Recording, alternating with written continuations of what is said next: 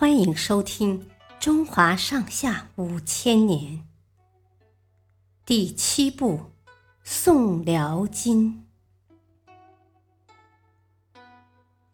绍兴和议，金军接连打了败仗后，金国统治者改变了策略，决定与宋朝议和。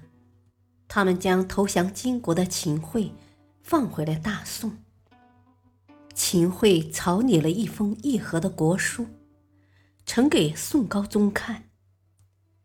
宋高宗本来就主张投降，看到这封国书后非常高兴，连夸秦桧是忠臣，当即给他封了官，派人带着国书。到金国去求和。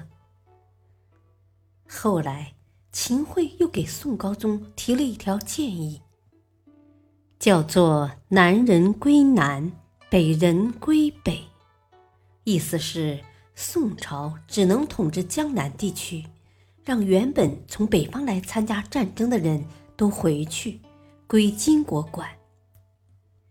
这条计策遭到了南宋军民的一致反对。大臣纷纷上书，要求罢免秦桧。宋高宗迫于压力，不得不暂时罢免秦桧。不久，金国让南宋使臣王伦转达愿意议和的口信。第二年，宋高宗重新任命秦桧为宰相。秦桧让王伦给金国带话，只要能议和，地界划到哪里都可以。金国人听了王伦的转达，竟然要求宋高宗跪拜接受金朝皇帝的诏书，诏书中把宋朝叫做江南，这再次引起了抗战派的激烈反对。绍兴九年（一一三九年），投降派不顾抗战派反对，正式接受了金国提出来的议和条件。宋高宗向金国称臣，宋朝每年向金国交纳贡银二十五万两，绢二十五万匹。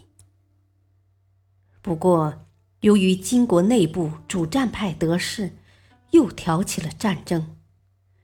公元一一四一年，和议才正式签订，史称绍兴和议。双方重新划分了边界线。宋朝虽然割让了大片领土，但换来的却只是短暂的和平。谢谢收听，再会。